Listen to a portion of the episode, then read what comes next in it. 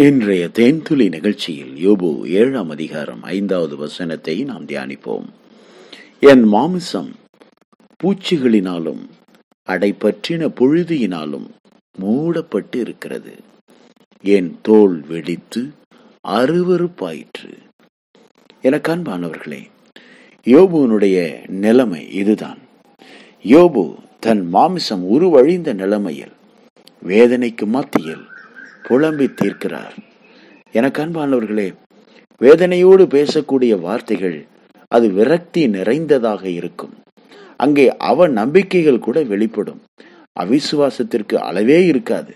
அவர்கள் பேசின வார்த்தைகள் நான் ஏதோ பேசிட்டேன். அதெல்லாம் மனசுல வச்சுக்காதீங்க. என் வேதனை நான் ஏதோ கொட்டி தீர்த்துட்டேன். தப்பா நினைச்சுக்காதீங்க என்று சொல்வதைப் போல. பிரியமானவர்களே யோபு தான் என்ன பேசுகிறேன் என்பது கூட அறியாமல் தன்னுடைய வேதனையின் மிகுதியினால் அவர் பேசுகிற வார்த்தைகள் இந்த அதிகாரம் முழுவதுமாக நிறைந்திருக்கிறது ஒரு வேலையால் நிழலை வாஞ்சித்து ஒரு கூலிக்காரன் தன் கூலியை வர பார்த்திருக்கிறது போல.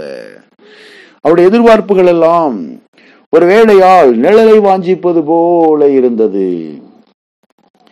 ரொம்ப கடினமான வெயில்ல வேலை செய்து கொண்டிருக்கிற ஒரு வேலையால் கொஞ்சம் நிழல் கிடைக்குமா? கொஞ்சம் ஒதுங்கலாமா? அப்படின்னு நிழலை வாஞ்சித்து நிற்பது போல.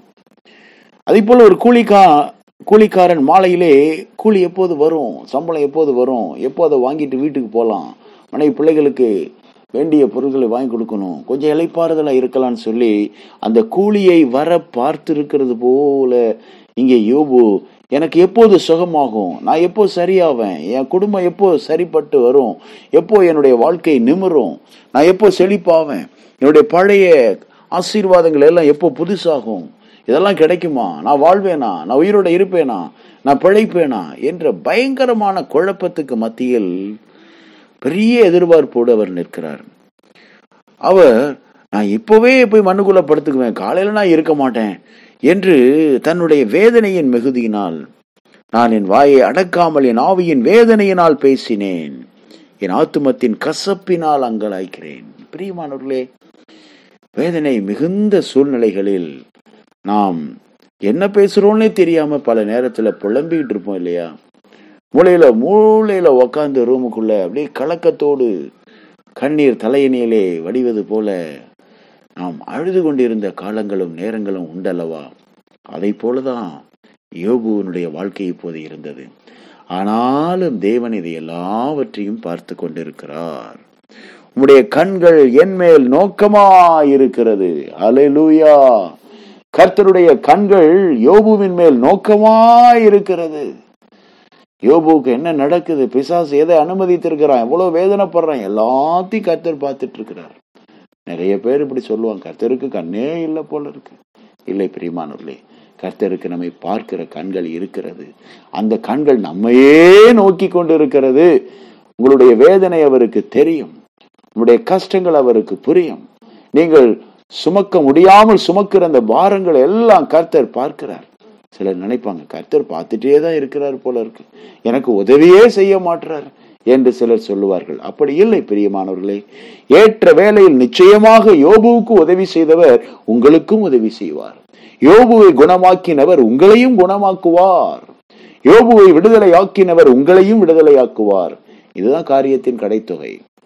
இந்த புத்தகத்தினுடைய இறுதியில் நாம் எதை படிக்கிறோம்? யோபு சுகமானார். ஆம் பிரியமானவர்களே இழந்தவைகள் எல்லாம் திரும்ப கிடைத்தது. இந்த விரக்தி நிறைந்த சூழ்நிலையில ஒரே ஒரு நம்பிக்கை நமக்குள் துளிரிட வேண்டும். என்ன தெரியுமா? கர்த்தராகிய இயேசு கிறிஸ்து என் கூடவே இருக்கிறார். அவர் என்னை கைவிடவே மாட்டார். அவர் என்னை விட்டு விலகவே மாட்டார்.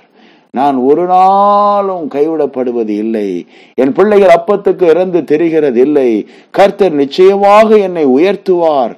நான் செழிப்பாக இருப்பேன். ஆசீர்வதிக்கப்பட்ட ஒரு வாழ்க்கை நான் வாழ்வேன் என்ற ஒரு புதிய நம்பிக்கை நமக்குள் துளிர்விட வேண்டும். எனக்கு அன்பானவர்களே இந்த மாம்சத்தை நம்பாதுங்க. அது அழிவுக்குரியது. மாம்சமானது ஒன்றுக்கும் உதவாது. மாம்ச இச்சைகள் நம்மை அழித்து விடும் ஆகவே மாம்சத்தை நம்ம பார்க்க கூடாது மூக்கில் இருந்தா சளி இருக்கும் தலையில் இருந்தா வலி இருக்கும். சொல்வார்களே அதை போல மாம்சத்திலே அழிவுகள் வரும் பலவீனங்கள் வரும் வியாதிகள் வரும். அதெல்லாம் முக்கியம் இல்லை. அப்போ பவுல் கூட தன்னுடைய இறுதி நேரம் வரைக்கும் மாம்சத்திலே ஒரு பலவீனத்தோடையே ஊழியத்தை செய்தார். குறைவில்லாமல் வாழ்ந்தார். ஆகவே மாம்சம் அழிவுக்குரியது. அதில் வரக்கூடிய பலவீனங்களை நாம் பெரிதுபடுத்தக்கூடாது. கர்த்தர் சுகமாக்க வல்லவராய் இருக்கிறார். நம்மை அழைத்த தேவன் எந்த நோக்கத்திற்காக நம்மை அழைத்தாரோ அந்த நோக்கத்தை நிறைவேற்றும்படிக்கு முனைப்போடு நாம் தொடர்ந்து முன்னேற வேண்டும். பின்னோக்கி பார்க்க கூடாது சோர்ந்து உட்கார்ந்து விடக்கூடாது. உற்சாகமாய் எழுந்து நடக்க வேண்டும். நட நட முன்னேறி நட. நீ செல்ல வேண்டிய தூரம் வெகு தூரம். ஒவ்வொரு நாளும் நாம் ஒரு மைல்கல்லை கடந்து வர வேண்டும். ஒரு பெரிய மாற்றங்களை தேவாதி தேவன் நம்முடைய வாழ்க்கையில் நிச்சயமாகவே தருவார். இயேசுவின் நாமத்தில் உங்களை ஆசீர்வதிக்கிறோம். நீங்கள் கர்த்தரால் ஆசீர்வதிக்கப்பட்டவர்கள். ஆமேன். ஆமேன்.